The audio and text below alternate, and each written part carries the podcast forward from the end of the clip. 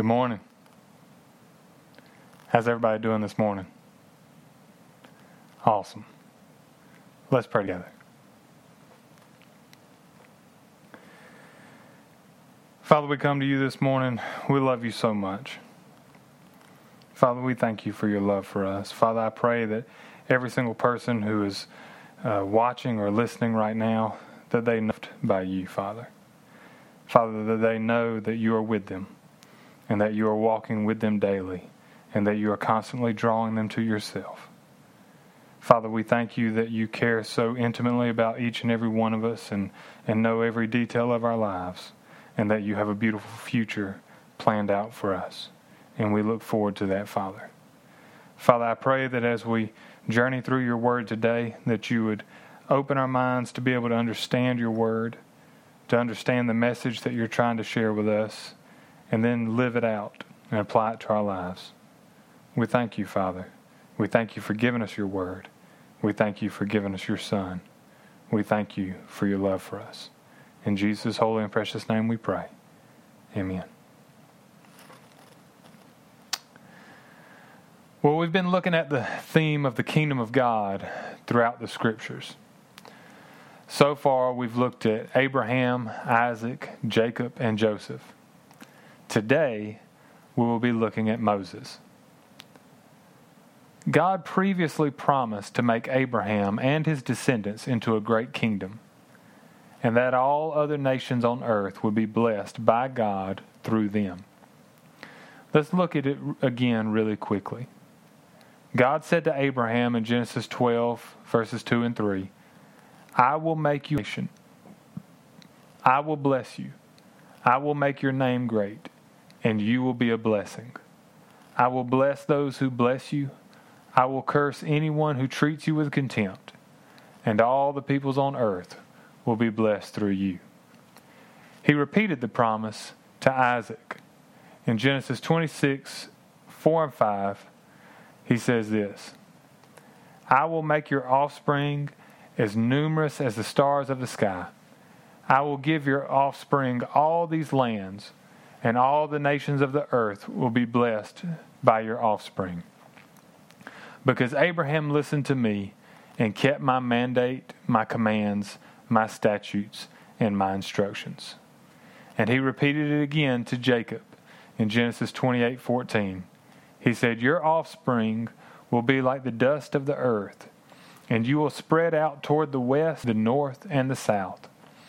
All the peoples on earth will be blessed through you and your offspring." Now Jacob was renamed Israel by God, and his sons make the twelve tribes of Israel. God promised to make them into a great kingdom, and he showed through the patriarchs that he could do it. But so far in the story, he hasn't. And not only has he not made them into a great kingdom, kingdom, Egypt. But God foretold this to Abraham in Genesis 15, 13 through 16, he said, Then the Lord said to Abram, Know this for certain. Your offspring will be resident aliens for 400 years in a land that does not belong to them, and will be enslaved and oppressed. However, the nation they serve, and afterward they will go out with many possessions. But you will go to your fathers in peace and be buried at a good old age. In the fourth generation, they will return here, for the iniquity of the Amorites has not yet reached its full measure. So, why did they have to wait 400 years? Because God would bring judgment on the inhabitants of the land that he would give to Abraham's descendants. He wasn't going to bring judgment on them until that judgment was deserved. God was patient with them for hundreds of years until he finally brought judgment on them because of their sins. God is a just God and a patient God, wanting to forgive us, but because he is just, he will not act corruptly and turn a blind eye to sin. All sin will be judged by God, and either we will be judged for our sin or Jesus judged for our sin in our place. We have the choice to follow him or to reject following him, and that choice will have eternal consequences.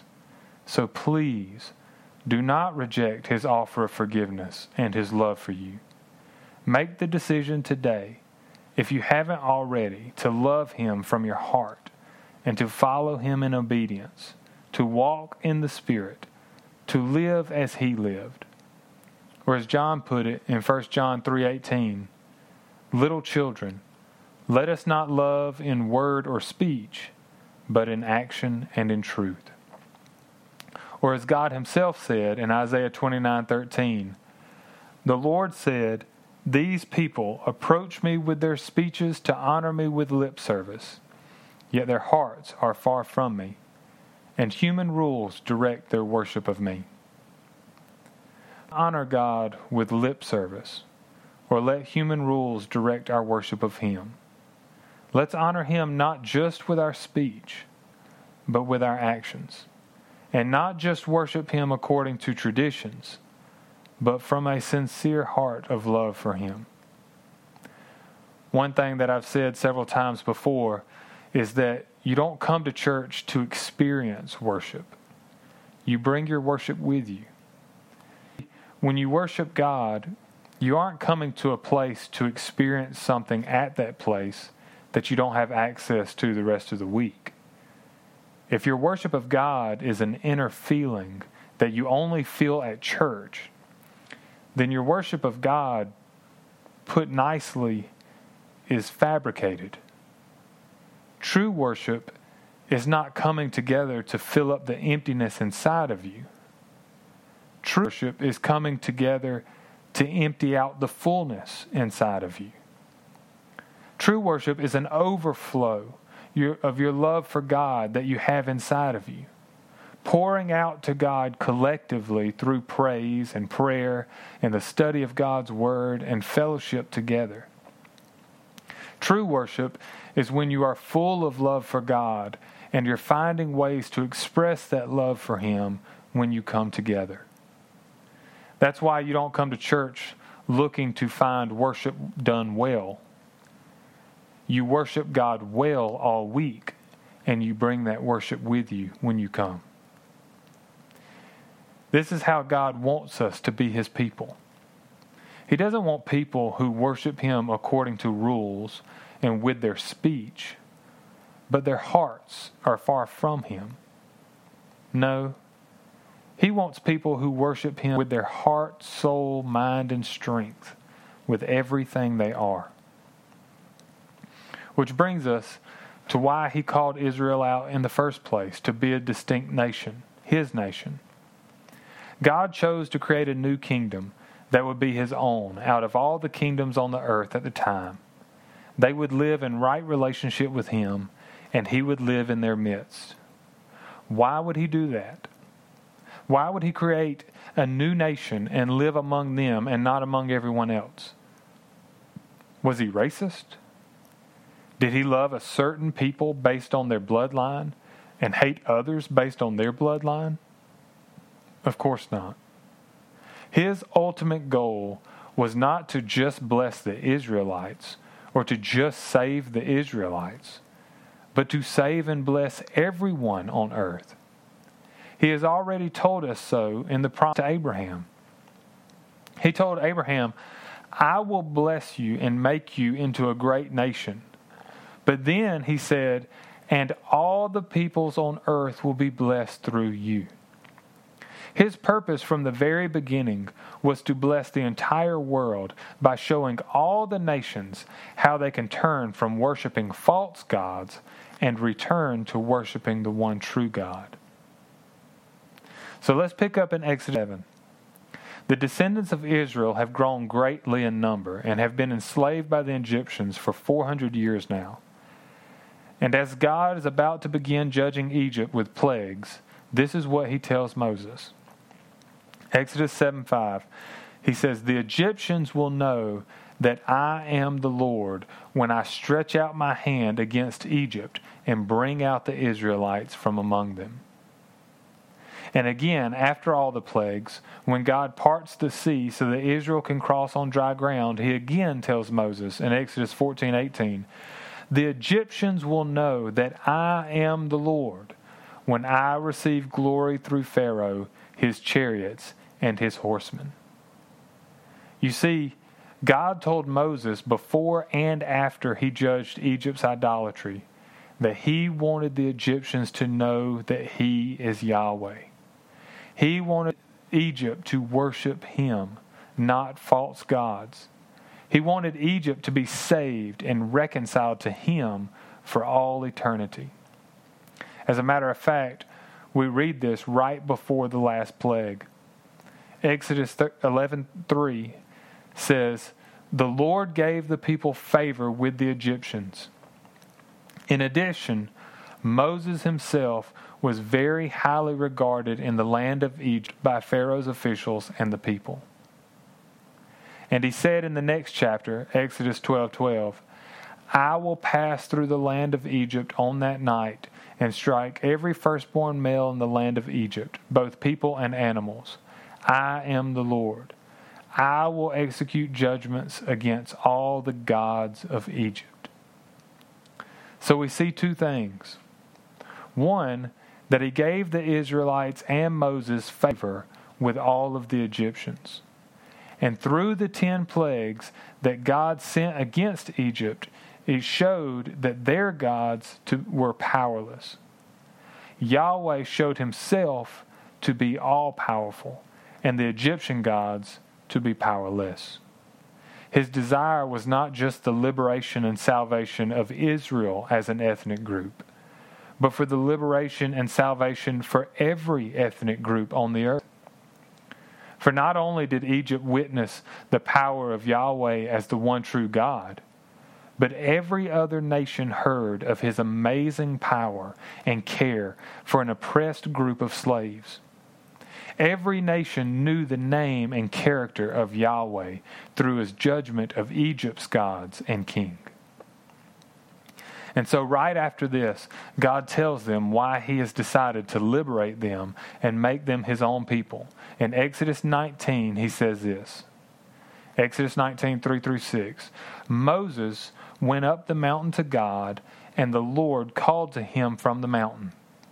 This is what you must say to the house of Jacob and explain to the Israelites. You have seen what I did to the Egyptians, and how I carried you on eagle's wings and brought you to myself. Now, if you will carefully listen to me and keep my covenant, you will be my own possession out of all the peoples, although the whole earth is mine. And you will be my kingdom of priests and my holy nation. These are the words that you are to say to the Israelites. Did you see that? He said that even though the whole earth is His and everyone and everything on it, He's going to single this group out and distinguish them from the rest of the world by choosing to come and dwell in their midst and live with them. And the role he is giving, he's going to give them is the role of priest. They're going to be a kingdom of priests and they are going to live holy. They're going to live the way God would live. To be holy simply means to be like God. Not only does what's right and good. So to live holy is to do what's right and good. And God defines what is good and what is evil. So when so they will live holy lives before the other nations and other nations will take notice. If they live holy like God has commanded them to, then they will stand out like a shining light among deep darkness. They will always tell the truth. They will never cheat each other. They will never take advantage of one another. They will care for the needy and stand up for the oppressed. They will deliver justice and not take bribes or act corruptly. They will protect each other and not harm each other. They will laugh and love and live life to the fullest. Every nation on earth would see them and their God, kingdom of priests. A priest was someone who consecrated themselves and made sacrifices to God and stood as an intercessor between the people and God. They taught the people how to have their sins atoned for and how to be restored to God. They taught the people how God wants them to live. And they were responsible for distributing God's blessings to the people. Deuteronomy 21 5 says, Then the priests, the sons of Levi, will come forward. For the Lord your God has chosen them to serve him and pronounce blessings in his name, and they are to give a ruling in every dispute in case of assault. You see, God has chosen the priests to serve him directly at the temple and to pronounce blessings in his name. So when God told Moses that Israel would be a kingdom of priests and a holy nation, he was telling him that Israel would act as a holy priest to the other nations. That Israel would serve the role of priest to the other nations. Israel would teach the other nations how God wants them to live. Israel would teach the other nations how they can be made right with God, how they can have their sins forgiven, and how they can receive God's favor and blessings. So when you go back to Abraham, Isaac, and Jacob, we see clearly how the nations will be blessed through them. Israel will serve the role of priest and will pronounce God's blessings in his name. But sadly, we know that's not how things turned out at all. We see clearly what God intended for them to do, but they didn't do it. They didn't live holy lives, and they didn't reach out to the other nations to reconcile them to God. They failed miserably. But keep in mind, so have we. And if we would have been in Israel's shoes, we would have too. So God promised a future king who would obey him and do what he has asked Israel to do the Messiah, Jesus. Jesus came and did exactly what God had asked Israel to do from the very beginning. He obeyed him perfectly. He lived a perfectly holy life and he fulfilled the role of priest to the nations. Hebrews chapter 4 says this in verses 14 through 16 Therefore, since we have a great high priest who has passed through the heavens, Jesus, the Son of God, let us hold fast to our confession. For we do not have a high priest who is unable to sympathize with our weaknesses, but one who has been tempted in every way as we are yet without sin. Therefore, let us approach the throne of grace with boldness, so that we may receive mercy and find grace to help us in time of need. And so, through Jesus, the promise to Abraham finds its ultimate fulfillment. Where Israel failed, Jesus succeeded. And he is now the only mediator between God and humanity. 1 Timothy 2 5 says, For there is one God and one mediator between God and humanity, the man Christ Jesus. But the role of Israel has not completely dissolved yet. Jesus came to fulfill the prophecies of old, but he has not fulfilled them completely yet. He has come to bring the kingdom of God to earth, but not in its final form yet. You see, he is still being patient with us, giving us more time until one day He will come again and put an end to this life as we know it. And then will come the final judgment, where everyone, dead and alive, will stand before God to be judged one final time. But until that day comes, we're still here on earth. And we still have that same responsibility that we had before Jesus came. You see, Israel was to be God's chosen people who lived holy and who stood as priests to all the nations on earth. When Jesus came, he selected 12 apostles and started the church. The 12 apostles took the place of the 12 tribes of Israel. We see a picture of this in Revelation. You may remember from last week. Notice how in the eternal holy city of Jerusalem, both the 12 tribes and the twelve apostles are inscribed in the city forever. Revelation 21, verses 12 through 14 says this The city had a massive high wall with 12 gates. Twelve angels were at the gates. The names of the twelve tribes of Israel's sons were inscribed on the gates. There were three gates on the east, three gates on the north, three gates on the south, and three gates on the west. The city wall had twelve foundations and the twelve names of the twelve apostles of the Lamb were on the foundations. Our Bible is into two sections the Old Testament and the New Testament. Testament means covenant. So, in other words, our Bible is split into two sections the Old Covenant and the New Covenant. The Old Covenant was built mainly on this promise to Abraham and to Israel and the 12 tribes or 12 sons of the nation of Israel. The new covenant is based upon Jesus and the 12 apostles of the global church. Paul talks about all Israel not being true Israel in Romans 9 6. He says, Now it is not as though the word of God has failed, because not all who are descended from Israel are Israel. He goes on to explain what he means later by using a metaphor. Notice how he talks about Israelites and Gentiles through a metaphor about an olive tree. He describes God as the root of a cultivated olive tree, one that you would find in someone's garden, and Israelites as branches of that tree. He describes Gentiles as branches from a wild olive tree. Each individual person whether Israelite or Gentile, could be thought of as a single branch on those trees. So God is the root of the cultivated tree. Then what we see in the metaphor is only the branches that are attached to the cultivated tree represent people who are saved.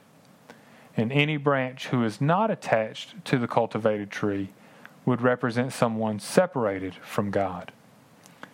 He starts off by talking about some Israelites being broken off or separated from the root, which is God, and addresses some Gentiles who were saved and therefore grafted onto the root of the cultivated tree. Romans 11, 17 through 24 says this Now, if some of the branches were broken off, and you, though a wild olive branch, were grafted in among them, and have come to share in the rich root of the cultivated olive tree. Do not boast that you are better than those branches. So let, let me just back up and say that, explain that real quickly one more time. He says, Now, if some of the branches were broken off, and what he means is some of the Israelites were broken off from the root, which is God. So he's saying if some individual Israelites are lost, and you, though a wild olive branch, a Gentile who was not part of the original um, nation of Israel, you as a Gentile, through a wild olive branch, were grafted in, meaning saved, among them, and have come to share in the rich root of the cultivated olive tree, which is fellowship with God. Do not boast that you are better than those branches. But if you do boast, you do not sustain the root, but the root sustains you. Then you will say, Branches were broken off so that I might be grafted in. True enough, they were broken off because of unbelief. But you stand by faith. Do not be arrogant, but beware. Because if God did not spare the natural branches, he will not spare you either. Therefore, Consider God's kindness and severity. Severity toward those who have fallen, but God's kindness toward you, if you remain in his kindness. Otherwise, you too will be cut off.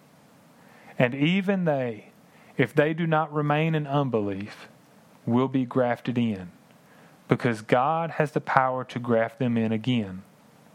For if you were cut off from your native wild olive tree, and against nature were grafted into a cultivated olive tree, how much more will these, the natural branches, be grafted into their own olive tree?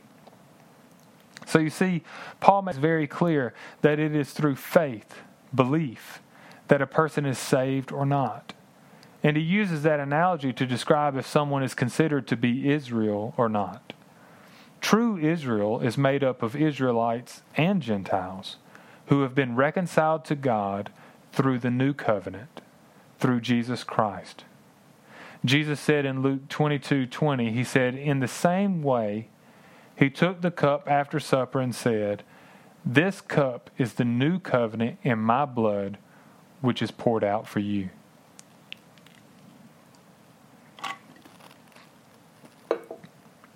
So we, now as Gentiles, have been grafted into the cultivated root, which is God. And we have been adopted as sons and daughters. And we have received the promised blessing of Abraham. And we're now members of God's kingdom through faith. Peter said to us in 1 Peter 2 9 and 10, he said, But you are a chosen race a royal priesthood, a holy nation, a people for his possession, so that you may proclaim the praises of the one who called you out of darkness into his marvelous light. Once you were not a people, but now you are God's people. You had not received mercy, but now you have received mercy. Once we were not a people, but now we are God's people we have received mercy and therefore can approach the throne of grace with boldness. We have been grafted into the kingdom of God. And notice what Peter said in verse 9 But you are a chosen race, a royal priesthood, a holy nation, a people for his possession, so that you may proclaim the praises of the one who called you out of darkness into his marvelous light. We are now a chosen race. We are now a royal priesthood. We are now a holy nation. And we are now a people for his possession, so that we may proclaim the praises of the one who called us out of darkness and into his marvelous light. Remember how that goes back to Exodus 19 5 and 6? 5 and 6 says, Now if you will carefully listen to me and keep my covenant, you will be my own possession out of all the peoples, although the whole earth is mine. And you will be my kingdom of priests and my holy nation. These are the words that you are to say to the Israelites A people for his possession, a kingdom of priests, and a holy nation. That was Israel's role, so that they would lead all the nations to God. But they failed to do that. They failed to make that their main priority to love God, to love others, and to make disciples of God. And so when Jesus comes, he perfectly fulfills that role. And then he gives us that command. 1 Peter 2 9 again says to us, Christians in the New Testament church, says, But you are a chosen race. That is, that is taking the same passage from the Old Testament about Israel. What the same truths that were that were told about Israel are now being reaffirmed to us as Gentiles entering into the church. Now we are that same chosen race. We are now that royal priesthood, that holy nation. We are now a people for his possession, so that we may proclaim the praises of the one who has called us out of darkness into his marvelous light. So now we are grafted into the nation of Israel through faith. We are members of the new covenant we are given the same charge to fulfill that Israel was given when they were first formed by God to live holy lives in God's presence and to serve as priests to all the other nations. We are to teach others how they can be reconciled to God. We are to teach them what God has done to atone for their sins and what they must do to become adopted as His children and forgiven. We are to teach them how they can be reconciled to God. He's made us ambassadors for the kingdom of God. 2 Corinthians 5 17 through 6 2 says, Therefore, if anyone is in Christ, he is a new creation. The old has passed away, and see, the new has come. Everything is from God, who has reconciled us to himself through Christ and has given us the ministry of reconciliation. That is, in Christ, God was reconciling the world to himself, not counting their trespasses against them. And he has committed the message of reconciliation to us. Therefore, we are ambassadors for Christ, since God is making his appeal through us. We plead on Christ's behalf be reconciled to God. He made the one who did not know sin to be sin for us, so that in him we might become the righteousness of God. Working together with him, we also appeal to you. Don't receive the grace of God in vain. For he says, At an acceptable time I listened to you, and in the day of salvation I helped you. See, now is the acceptable time. Now is the day of salvation. Today is the day of salvation. You can be reconciled to God. God wants you to be reconciled to Himself. He wants you to be reconciled so much that he left his throne in heaven and came to earth and died in your place so that you could be forgiven of your sins. He loves you. And he wants you to love him and follow him and spend eternity with him forever. And so, since that is what we are called to do, then that is what I'm going to do for you right now. The same Peter who we've been looking at today preached the gospel at Pentecost, and 3,000 people were saved that day and baptized. After hearing the gospel, they were convicted of their sins, and they asked him what they had to do to be saved. And this is what he said Acts 2, verses 37 to 42.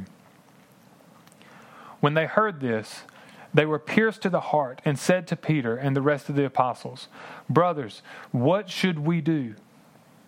Peter replied, Repent and be baptized, each of you, in the name of Jesus Christ for the forgiveness of your sins, and you will receive the gift of the Holy Spirit. For the promise is for you and for your children, and for all who are far off, as many as the Lord our God will call. With many other words, he testified and strongly urged them, saying, Be saved from this corrupt generation. So those who accepted his message were baptized. And that day, about 3,000 people were added to them. They devoted themselves to the apostles' teaching, to the fellowship, to the breaking of bread, and to prayer. Notice how he said that you should repent, which means to stop sinning against God, and be baptized, which is a public profession that you will stop sinning and will follow in the steps of Jesus for the rest of your life. To repent means to turn from sin. The same Peter who preached this message and instructed the people to repent and be baptized gives us even more detail in a later he wrote letter a letter he wrote later in life. Let's look at it. In 1 Peter 3, 18 through 4 5.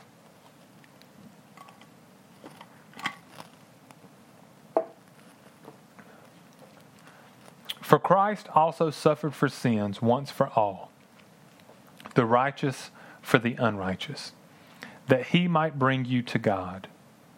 He was put to death in the flesh, but made alive by the Spirit, in which he also went and made proclamation to the spirits in prison who in the past were disobedient. When God patiently waited in the days of Noah while the ark was being prepared. In it, a few, that is, eight people, were saved through water. Baptism, which corresponds to this, now saves you, not as the removal of dirt from the body, but the pledge of a good conscience toward God through the resurrection of Jesus Christ, who has gone into heaven and is at the right hand of God with angels, authorities, and powers subject to him. Therefore, since Christ suffered in the flesh, arm yourselves also with the same understanding, because the one who suffers in the flesh is finished with sin, in order to live the remaining time in the flesh no longer for human desires, but for God's will. For there has already been enough time spent in doing what the Gentiles choose to do, carrying on in unrestrained behavior, evil desires, drunkenness, orgies, carousing, and lawless idolatry. They are surprised that you don't join in the same flood of wild living, and they slander you. They, give an, they will give an account to the one who stands ready to judge the living and the dead. You see, baptism is your public profession that you believe that Jesus is the Son of God and that you will turn from sin and live a holy life for God. Peter describes it as a pledge of a good conscience toward God. That means that you are making a pledge to live with a good conscience toward God, or in other words, a pledge to live a holy life. He goes on to say that since Christ suffered in the flesh, that we should too, and that the one who suffers in the flesh is finished with sin in order to live the remaining time in the flesh no longer for human desires, but for God's will.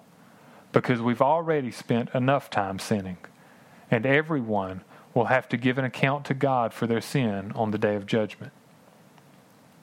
And Paul also describes baptism as a visual image of us repenting of our sin in Romans 6. Romans 6, 1 through 13 says, What should we say then? Should we continue in sin so that grace may multiply? Absolutely not. How can we who died to sin still live in it? Or are you unaware that all of us who were baptized into Christ Jesus were baptized into his death. Therefore, we were buried with him by baptism into death, in order that, just as Christ was raised from the dead by the glory of the Father, so we too may walk in newness of life.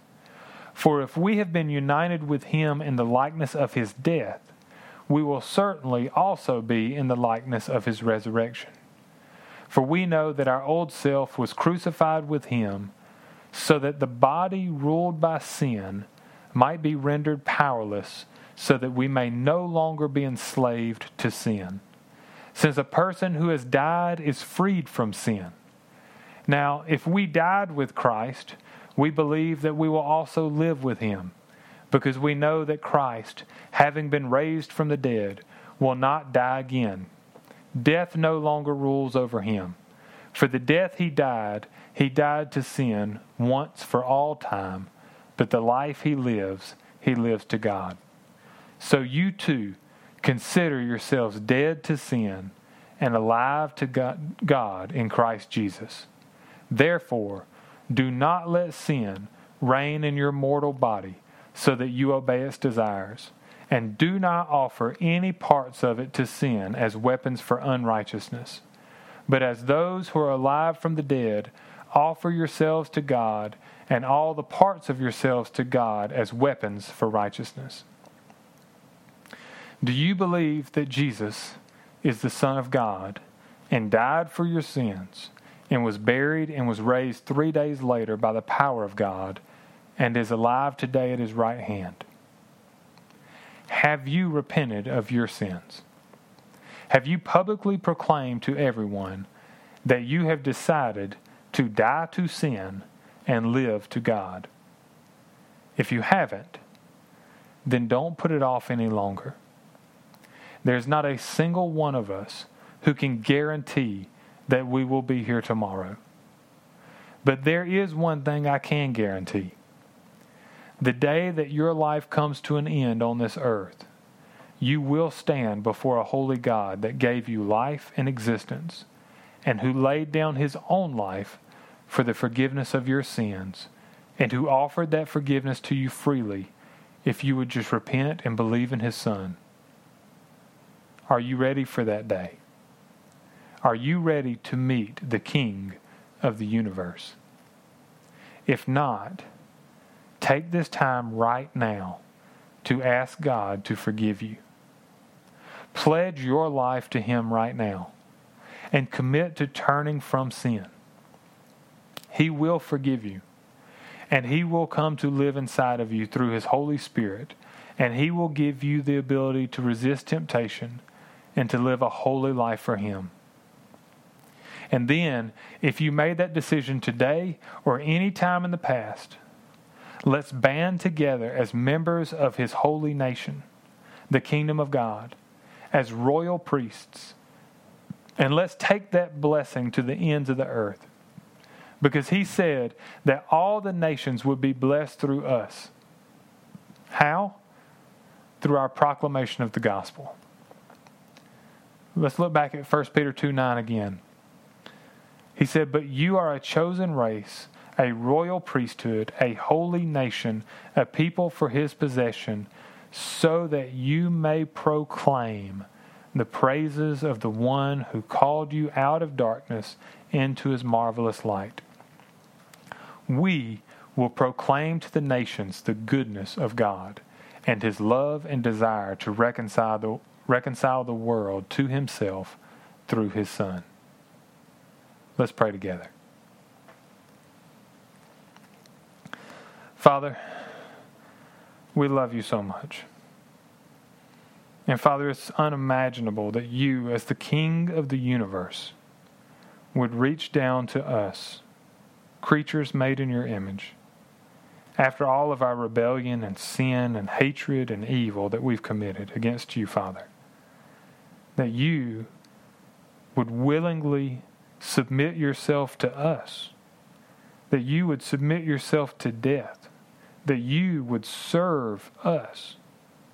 It's unimaginable. But it just goes to show how great your love is, how great your love is for us. And Father, we don't deserve that love, but Father, we are thankful for that love.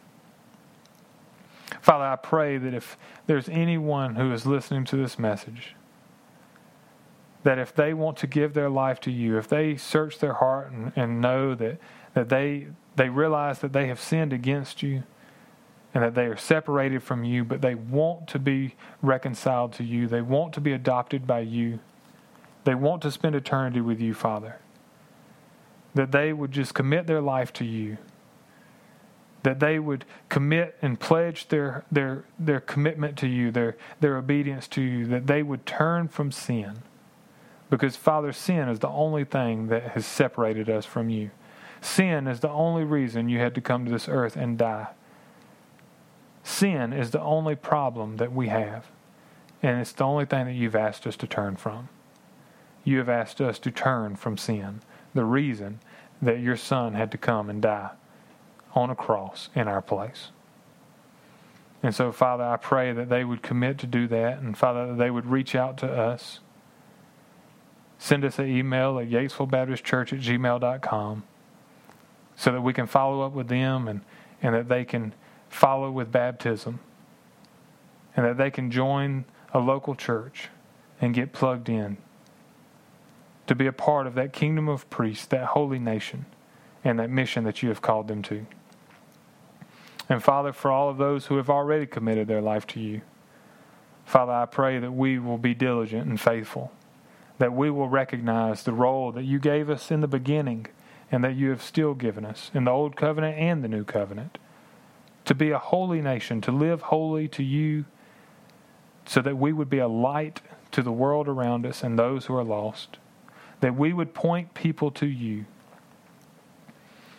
Father, I pray that we would follow your commands, to love you with all of our heart, soul, mind, and strength, and to love our neighbors as ourselves and to make disciples. Father, help us do that and help us to do it well. We love you, Father. We could never, ever, ever thank you enough for your love for us. But we will. We will thank you every day for the rest of our lives and for all of eternity. We thank you for your love for us. And we love you, Father. In Jesus' holy and precious and eternal name we pray. Amen.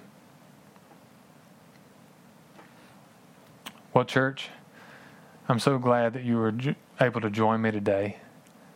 I hope that you have a, a wonderful long weekend, Memorial Weekend this weekend, that you will be safe, and that you will take every opportunity to love God with all your heart, soul, mind, and strength.